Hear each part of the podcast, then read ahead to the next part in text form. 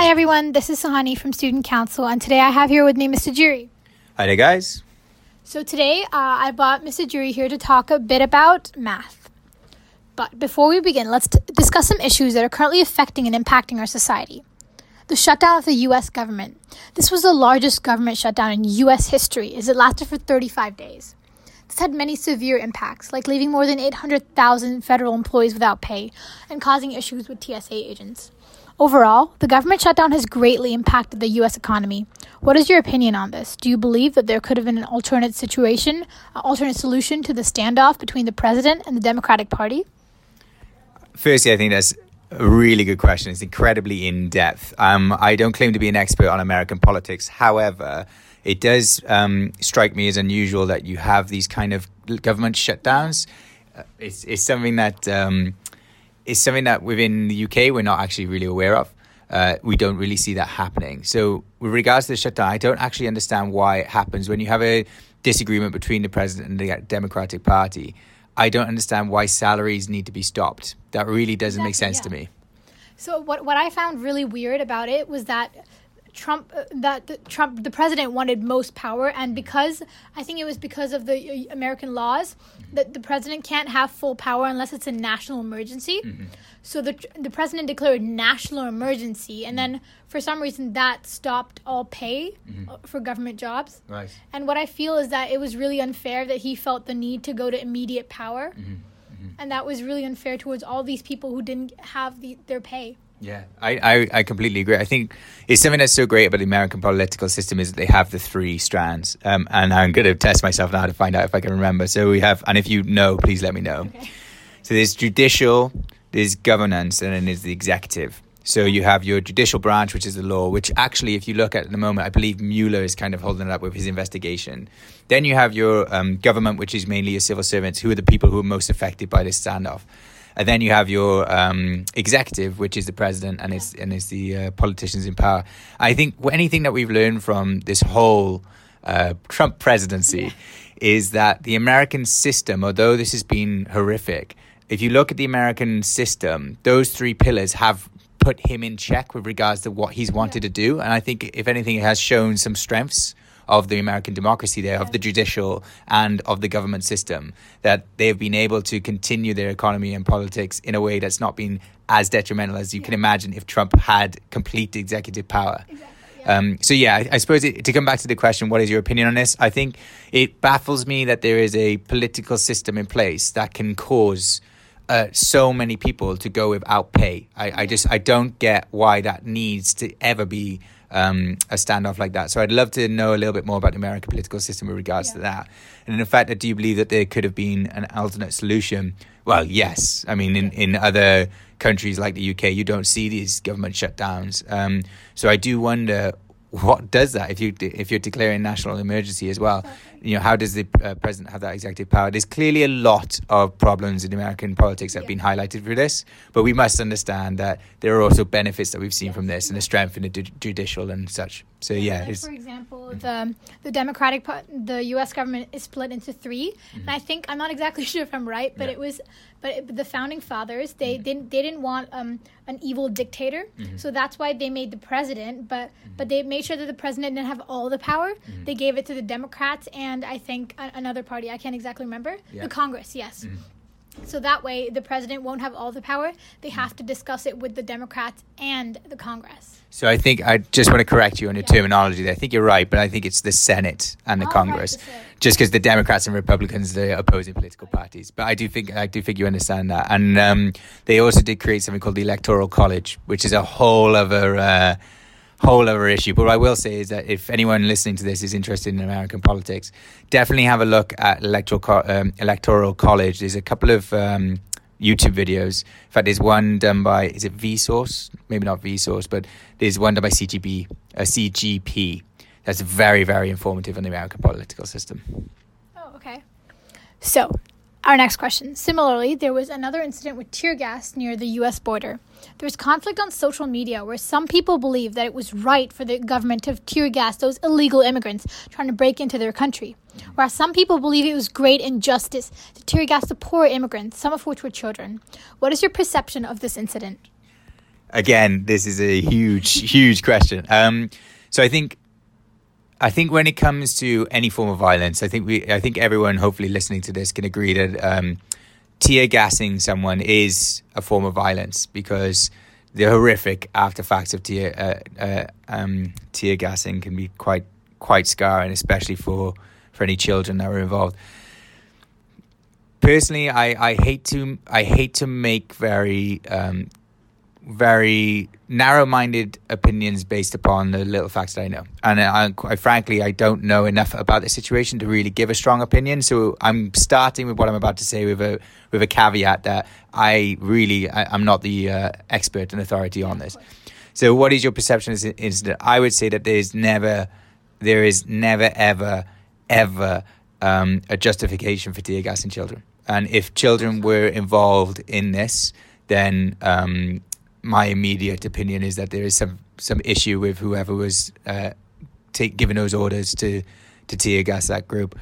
Personally, I think this is a much larger issue with regards to immigrants, um, and because I'm an immigrant, uh, you know, and I think a lot of people in Singapore, there's a huge proportion of us are immigrants, um, and you could even get onto a much bigger question: with why are some called expats and others called immigrants? Yeah. Um, which I think is definitely an interesting one. So, with regards to uh, this question, sorry, uh, I seem to be going on tangents um, which will come later. Uh, what is your perception of this incident? I think um, it's never justified to degrade children children involved. Yeah. What I feel like is that I don't. I'm not exactly sure whether whether it was the president or like the border patrol agents that that were told to tear gas mm-hmm. the, the, the immigrants. But what I feel is that it was a moment of panic. Mm-hmm. Like um, I'm pretty sure it was like a caravan. It was supposed to be a ceremony. Yeah. I did some research. It was supposed to be a really good ceremony, and mm-hmm. they were supposed to be behind the border. Right and then suddenly um, one person decided to jump out and run towards the border, mm. and then everyone followed him. And I guess it was like the border control was in, in panic, and they just mm. decided to tear gas them as a final solution. Yeah. So I think um, maybe this is being hyperbolic um, with regards to you know exaggerating what I'm what I'm about to say. But the, you mentioned final solution, which does link the final solution links with Nazism and uh, and the um, Hitler's final solution was to um, eradicate the Jewish population, yeah. um, and not just the Jewish population, but anyone that he would perceive yeah, exactly. as lesser. And I think this, obviously, this is not, this is nowhere no, near that. But the reason why I think that's interesting is that what we must remember is that um, we are a collective, and when the agents at the border do something wrong, we have done something wrong as a community, and we cannot go picking on specific people, yeah. saying that this person did wrong and this person did wrong. And there are issues where you do have to generally do that and people have to know to the consequences. But we have to think as a society, as, and as a culture, if it got to this, how did it get to this? What was my part to play in this? And how do we get there? And if these or border agents, if you put, just put yourself in that situation as well, right? Yeah. You are, whatever your political leanings, you are in a, you are a border patrol. You've never had this situation before. There is a giant group of people running towards you I could see myself freaking out in that situation. And if I was given the authority of that border patrol, who would say that I wouldn't? And my God, if I did, I would be utterly horrified at myself for having done something like that with tear gassing of children. That is absolutely abhorrent. But if that person self reflects and, and, and thinks, I made the wrong decision on that. I need to get better. We need to get better. How do we uh, solve this? And that's what I think is missing with the American Trump presidency at the moment. That people aren't coming together and saying we need to solve this problem because the politics are so divisive at the moment. There is no we, yeah. and I'm hoping that with the next general election, whoever gets uh, elected, and yes, personal opinion, I hope it's not Trump, but um, I hope whoever does get elected manages to get that unity back and uh, makes America think we did this. Yes, Trump got uh, voted in, and you could blame all the people who voted Trump, and you could blame Trump, but quite frankly, there's a culture that allowed him to become president, and that culture needs to be looked at. Yeah, I agree with that. Mm. So, on to questions about math. Yes. Why did you choose math as your career? Okay.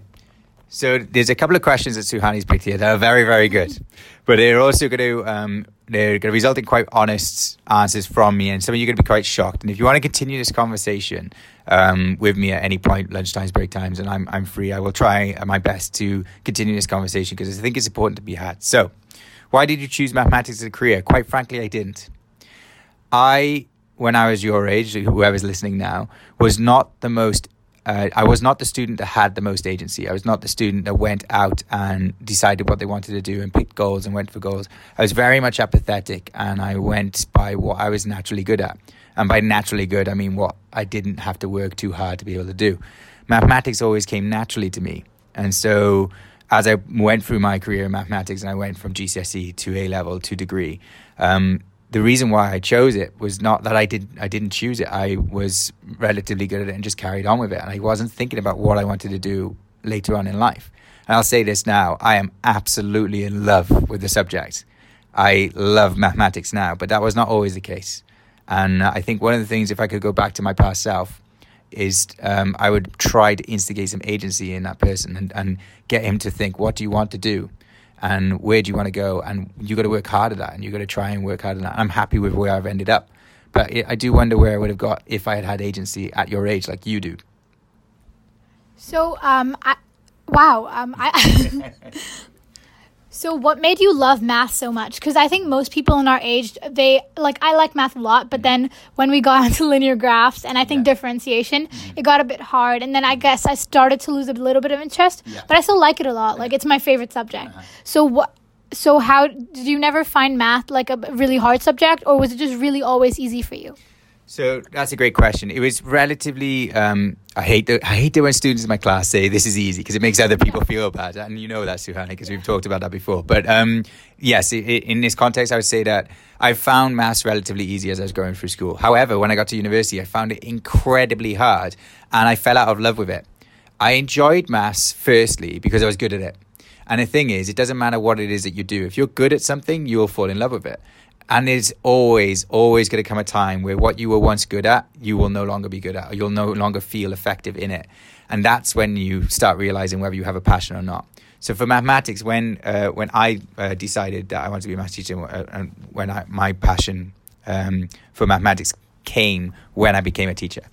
So I used to work as an engineer. I went to train to become a teacher, and as I trained to become a teacher, I started seeing mathematics in a completely different way and it ignited my passion for the subject. And I no longer liked it because I was good at it. I liked it because it's beautiful. There's stuff, there's stuff in mathematics that just is absolutely astounding, and it's. I really am got a passion. I really am got a. Clearly not for English if I'm going to have that grammar, but yes, I've I've got a massive passion for it because of the beauty underneath that I wasn't aware of when I was a student. So, what made you want to, or what made you decide to be a math teacher? Mm-hmm. Um, so as I mentioned before, I became an engineer and I realized that I wasn't enjoying my job. And I wasn't enjoying my job because a lot, a lot of the time I was spent in solitude in my office working through some formulas or going out onto site and working on site, but it was usually by myself. And um, so it wasn't necessarily that I didn't like the engineering part. The mathematics, you know, was quite fun. I was getting through the formulas, but the lack of human interaction. And that's more to do with my personality type than to do with the subjects that I enjoy. And I found that I am happy in a work when I'm surrounded by lots of people. And what work job gives you so many people? Exactly. So I realized then I like to be with lots of people. I used to tutor mathematics while I was an engineer, and I decided I'm going to go on and, and uh, become a teacher. And when I started, literally from the first week of training as a teacher, I realized that that was this is exactly what I want to do, and it was a very fortunate time for me. Wow, that's really interesting. So, um, let's say uh, that you uh, wanted to pick another subject. What other other profession would you have picked apart from mathematics? So, uh, my favorite subject in school was music. Oh, okay. Right, uh, which may come as a surprise. So basically, um, I I was in love with music. I used to play in a few bands. I used to play a gig around the area, and I did my music GCE.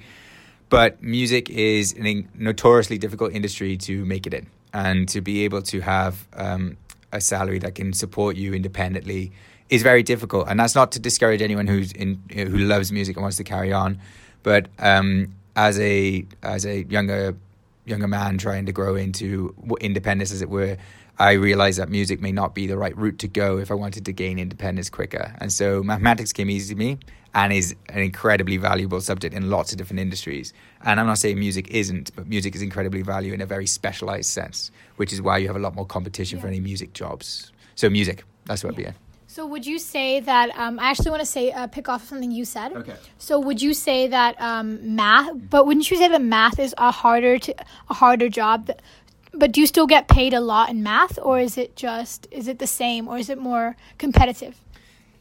So, I, if I could just paraphrase yeah. paraphrase what you're saying there. So, are you saying that um, is can you get have a larger salary within mathematics than you can music? Yeah. Um, yeah, I think well that really depends upon the person.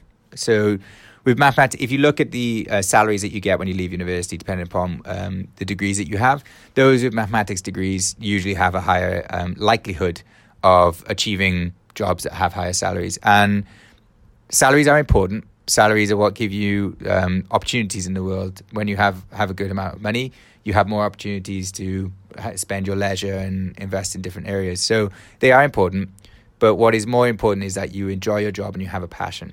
And so if someone is passionate, absolutely passionate about music, and they're good at mathematics, but it's not their passion, maybe if they go down the mathematics road like me, they'll find a passion later on. But if they don't, they'll always be maybe earning a good salary but not happy in their job and you spend so much of your time working and in your job you need to make sure that you enjoy it. So yeah i think your average your likelihood is that you will earn more with mathematics but my god look at justin bieber for example. If you can hit it big in music you'll be earning a lot more than a mathematician. So uh, what is your favorite part about mathematics and why is it? This is gonna this is gonna sound weird. Um, two two things. I got kind of got two uh, interesting ones. So number one is the eureka moment, which I hope everyone who's listening to this podcast has felt at one point where you you're not getting it, you're not getting, it, you're going, oh my god, that's how it works, and that that I absolutely love that, and I'm addicted to that. Not in just the sense of my own eureka moments, but when I see it in you guys. It's addictive. It's so good looking at a class and just seeing pop, pop, pop, and people are having these eureka moments because I know how good it feels. So a, a, a, word called compersion. I don't know if you've heard of it before, but it means feeling the happiness of others. And a lot of my happiness in teaching comes from compersion and seeing that in the students. And then the second one is the frustration.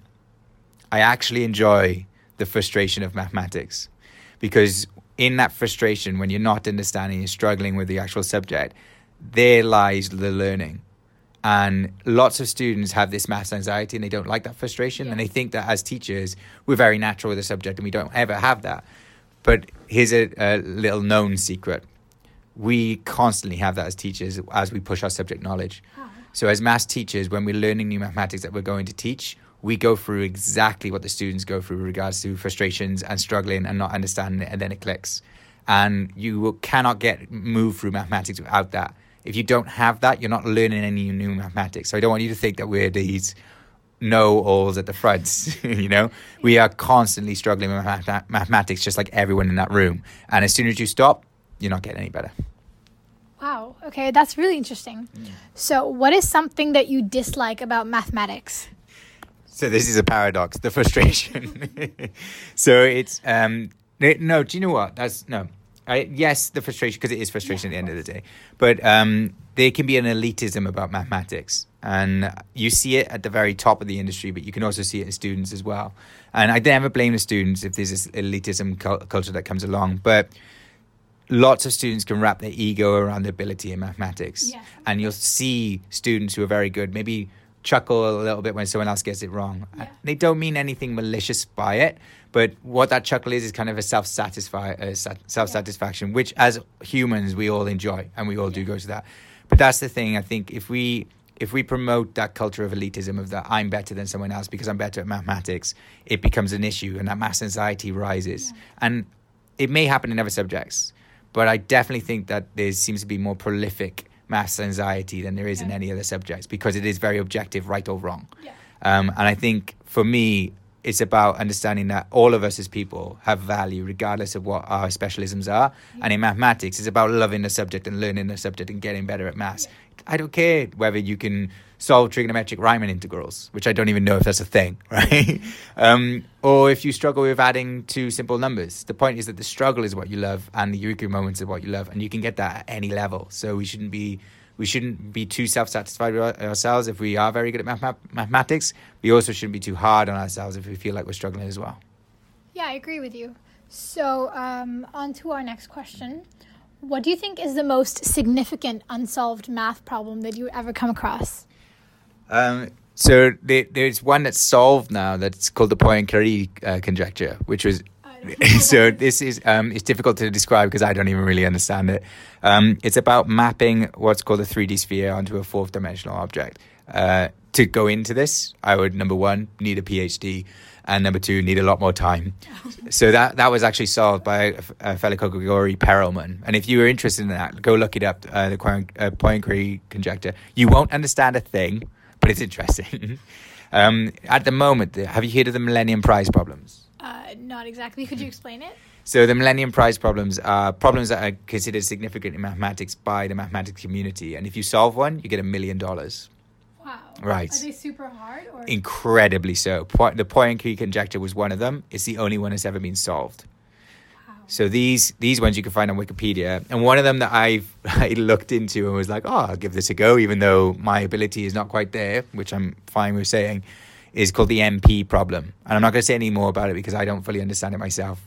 But if you want to have a look at a problem that Mr. Jury is absolutely stumped on and just cannot understand it, the NP problem for the Millennium Prize problems is definitely one of them.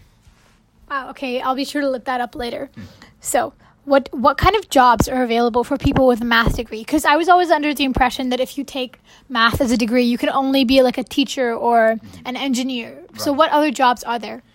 I'm glad you asked that question because um, maths actually opens up a lot of a uh, lot of doors. First thing I want to mention is this: there's a statistic out there, and I knew this a few years ago, so I don't know how applicable this is nowadays or in this country because this was back in the yeah. UK. But about 80% of those um, who graduate from university work in a field that has nothing to do with their degree. Wow. Right. The degree itself definitely gives you specialized knowledge, but what it really does is it proves that you can learn at a very high technical abstract level at a good pace. And anyone who can learn at a good pace and to a high level can learn the job that they're about to do. So when you have a degree, that's one of the uh, values that you have with a degree is this person has proof that they can learn to a very high level and at a good pace. And so when they come into our job, they may not know a lot, but they'll be able to learn very quickly and understand it very quickly. So with regards to a master's degree, um, mathematics as a subject is genuinely regarded as a difficult subject to understand, and so lots of math degrees are, are revered in a, in a sense, um, and so you can go into lots. What I'm going to say now is I'm going to plug the board that we have up in the corridor in the math corridor. There's a few QR codes there, and there's a different jobs that you can get from mathematics. Have a little look at that board, and I'll tell you everything you need to know. Okay. On to our next question. Uh, would you recommend some someone or some of your students to choose mathematics as a degree? Okay, great question. No. No? And yes. Why? so I would only recommend a student to take mathematics as a degree if their passion lies within mathematics. You you have to pick what it is that you enjoy because you're going when you go into a degree level, you're about to do it and you're about to hit walls. When you go to university, you are going to hit emotional walls, um, knowledge walls, intellect walls. You're going to hit a load of limitations and learn a lot about yourself. And when you hit those walls, it hurts. It hurts to hit those walls. And if you aren't passionate about a subject, then each time you hit that wall, your passion will kind of decrease and you're going to have some issues with that subject. And you may come to a point where you think, what is the point? Um, and you need to be able to get past that. And it's fine to feel that. And you need to rediscover your passion and think about how you feel with that subject. So, with regards to recommend someone to choose a master's degree, personally, I found it very difficult. I didn't have passion while I was doing it. I managed to get it. Um, and now I would love to go back and do it again. I would love to go back and do it again because of the passion I feel for the subject. But I would only really suggest it to people who I know are absolutely in love with the subject and that's what they want to do. And if you don't know what you want to do, then yes, if you're going to go on and go to university and that is the that you're going to go down, and a master's degree does open a lot of doors, like a lot of doors, but um, you will struggle if you do not have a passion in that subject. So, would you say that a math degree is extremely harder, or is, let's say, the hardest out of all the degrees? Or that is a controversial question. Mr. Tuckley would probably argue uh, physics is. Um, do you know what? It depends upon who you are. I think, um, like we were saying before, right? There are some subjects that you might be more passionate in, or you may have more of a acclivity for. Is that a word? I'll speak to Miss Bennett and ask if that's a word. Acclivity. I don't know why that's come to my mind, but it has, so I'm going to stick with it. Acclivity. I'll speak to uh, Miss Bennett.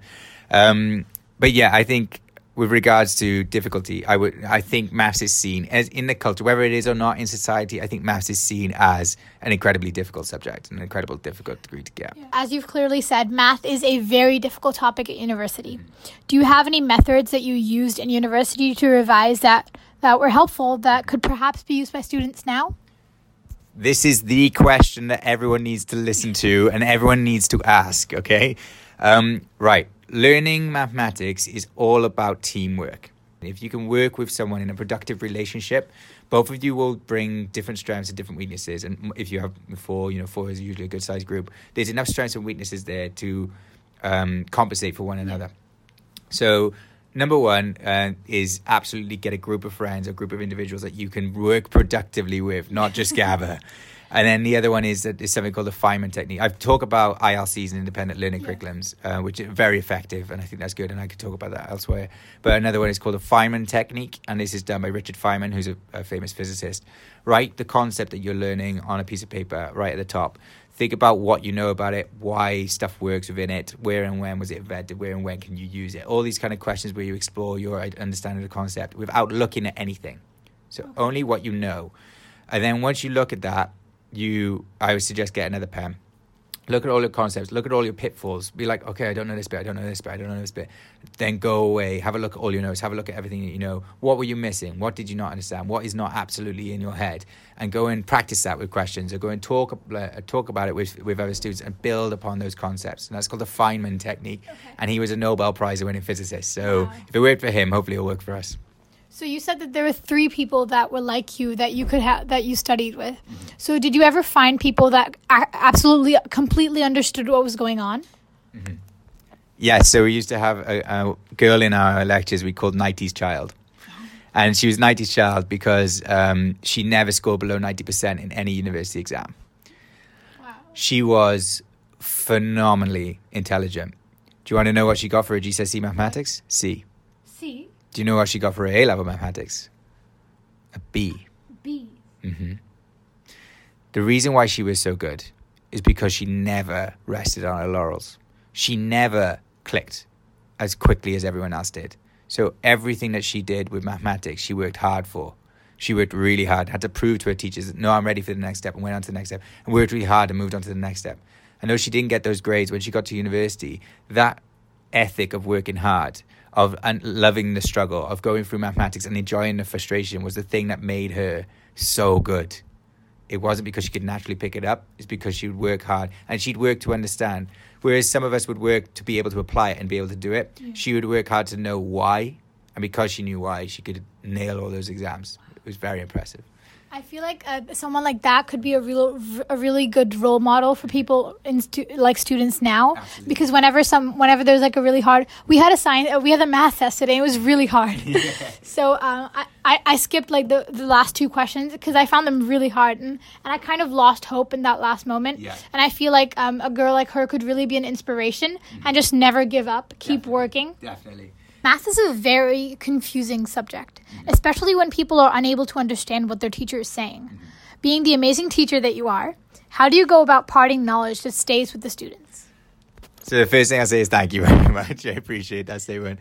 So um, yeah, I think how do you go about parting knowledge that stays with the students? It's about it personally. The number one thing that a student needs to have in order to learn is a curiosity. And if students aren't curious about the subject, they won't ask questions about the subject. And if they don't ask questions about the subject, they can't improve their knowledge. They can't go and find where their weaknesses lie and how to better that. So for me, um, I first go about by trying to instigate that curiosity and talk about the context of the maths and why we're learning what we're learning and um, everything that this maths is related to.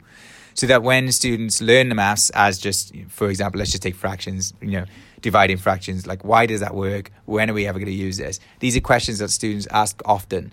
Um, and if a teacher uh, maybe shirks those questions and doesn't think about those questions, it can be difficult for the student to connect yeah. with the stu- with the subject. So for me, I think um, one of the things I try and do is get those questions down. It's difficult for us, as you know. You've been in my lessons before, where you write down questions. Yeah, yeah margin. yeah. Exactly, because sometimes we can't get to those questions in the lesson because as a teacher, we do have something that we have to teach you. And what you're asking is a fantastic question, but it's but we have something we've got to teach you for that hour, and so we can't go down that road. So every now and again, when I can get some time, I'll address those questions. We can go through those questions, and I will never answer them all. But what's really good is that as students, if you develop that curiosity and you come up with those questions, the internet exists for you, like it didn't when I was younger, and it's such a golden resource for you to be able to find those Yeah, answers. my mom always says stuff like, "Oh, you you guys are really lucky to have the internet," because I think in in her time there wasn't any internet, and they'd have to like go to libraries and look for books all the time. Yeah, that, that was a hell of. Uh, to me, admittedly, I didn't have to go through that for too long, but yes, that was a hell of an annoyance when you have homeworks in and you have to get Yeah. to the library, you have to ask your parents. Whereas you guys, maybe if you do a my maths, oh, I forgot my maths, you'll do it the night before. Don't do that to your my maths. But um, yeah, if, if you have that, you have that option. Whereas if I'd forgotten and we had it the night before, I needed to get to the library, and it's very difficult. Also, just to add on what you said, there's also I figured out an app. I, no, I'm not saying that I use it, Yeah. but there's an app where you can take a picture of the problem and it solves it for you with steps and it explains everything it does.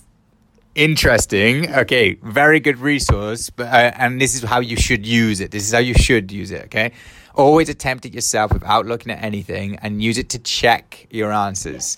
Remember, maths isn't about getting it right. It's about trying to understand the ideas. And by understanding the ideas, we have to make mistakes. We have to get it wrong and ask ourselves why. So getting everything right doesn't impress me. Getting everything wrong and questioning why and trying to understand that impresses me. Wow, that's really interesting. Okay, so um, is it possible to have a world without mathematics? Okay. Um, it depends upon number. T- you have to define. If you're ever going to make an argument like this, you have to define your terms. You have to define what world means. You have to define what mathematics means. So if we talk about world as in the space we inhabit, let's just let's just say that's the Earth for now. The, the world is the Earth, and that's the space in which we have, inhabit. Then mathematics um, really depends, and there's lots of different ways you can define it. So I I like to think of it as the language of the universe.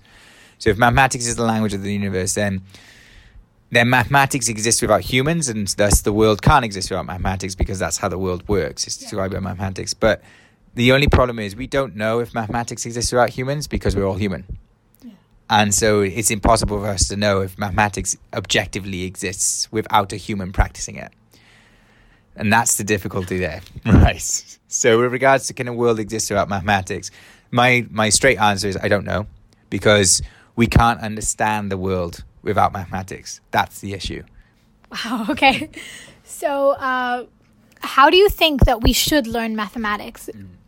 Right. So, um, is it? I I think you should learn mathematics in the way that we kind of teach mathematics. We we very much go into independence. We very much want you guys to um, use each other, work with one another, think about it yourself, become that problem solver. The best way to learn mathematics is to question what you know and to practice.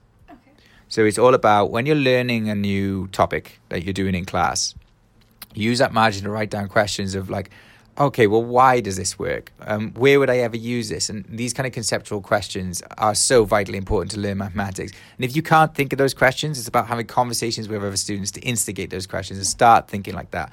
And then once you think like that, go explore, go online, Oh, oh, the sum of my knowledge is a peanut size compared to the internet. If you guys can be independent and think of these questions yourself and learn yourself, you don't need me, and that's my job. My job is to make myself redundant. Is so that when you move into university and you move on from school, you don't need a teacher to specifically teach you how to learn and, and pull you through. You are a learner who knows how to learn independently and move on. And we try and instill that in you guys from a young age. It's all about questioning your environment going and trying to find those questions and further questioning those answers. That's the best way to learn mathematics.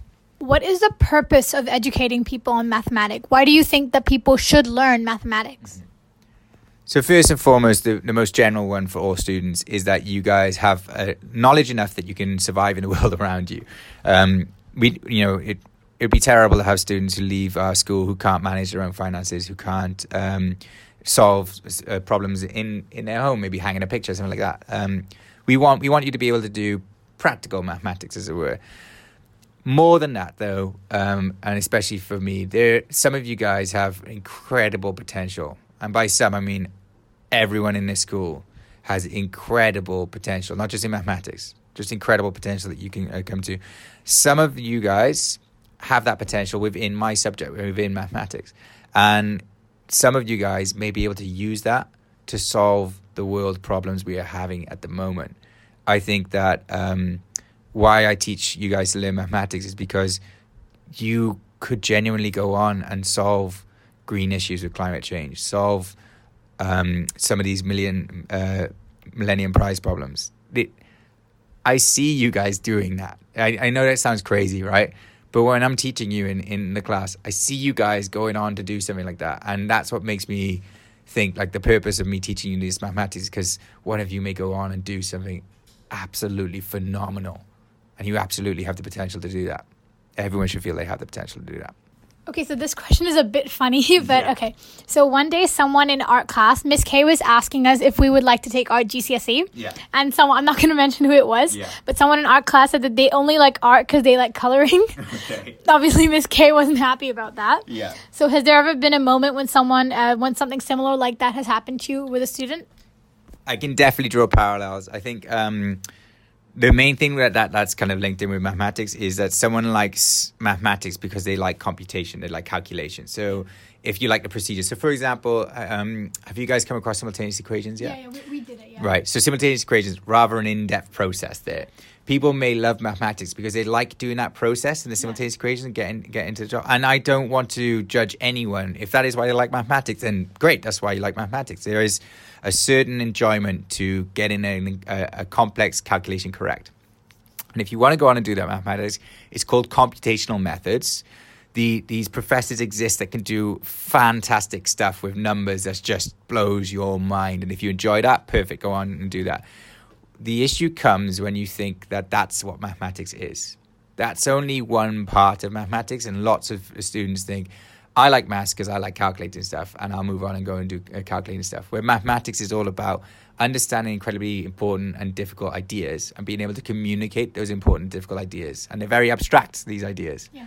Um, and that's what mathematics is. And you do it multiple ways. One of them is through computation, but others is through algebraic proofs or uh, geometrical representations. There's a ton of things that you can do.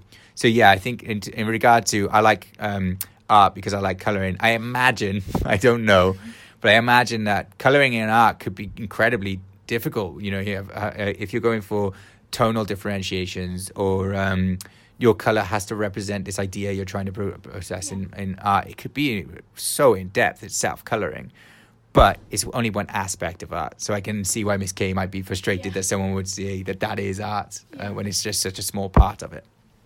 So how could you describe the relationship between mathematics and logic? To what extent are they similar? In what ways are they different? This is a uh, another superb question, Suhani, because um, it is, I don't know if you you're aware of Bertrand Russell.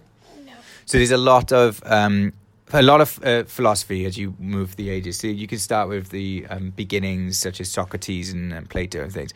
A lot of these early philosophers have some form of mathematical background. Platonic solids, for example, are solids that Plato uh, discovered, three dimensional solids that have regular um, surfaces. I won't go into that, but the point is this: there is an intrinsic link amongst philosophy and mathematics, and having a mathematically mind, minded person attempt to understand philosophy can have a different perspective. Uh, one of my favorite mathematicians and philosophers is Rene Descartes, um, and it's very much because when you look at his discourse on method, it's an incredibly scientific way of dealing with uh, uh, high philosophical thinking.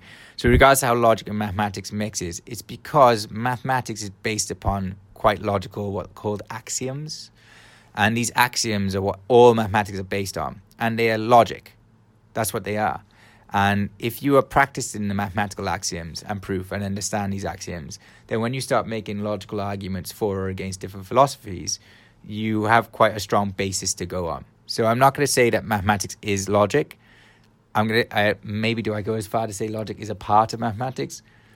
Okay, let's let's look at it this way. Maths is a set, logic is a set, and there's an intersection between the two.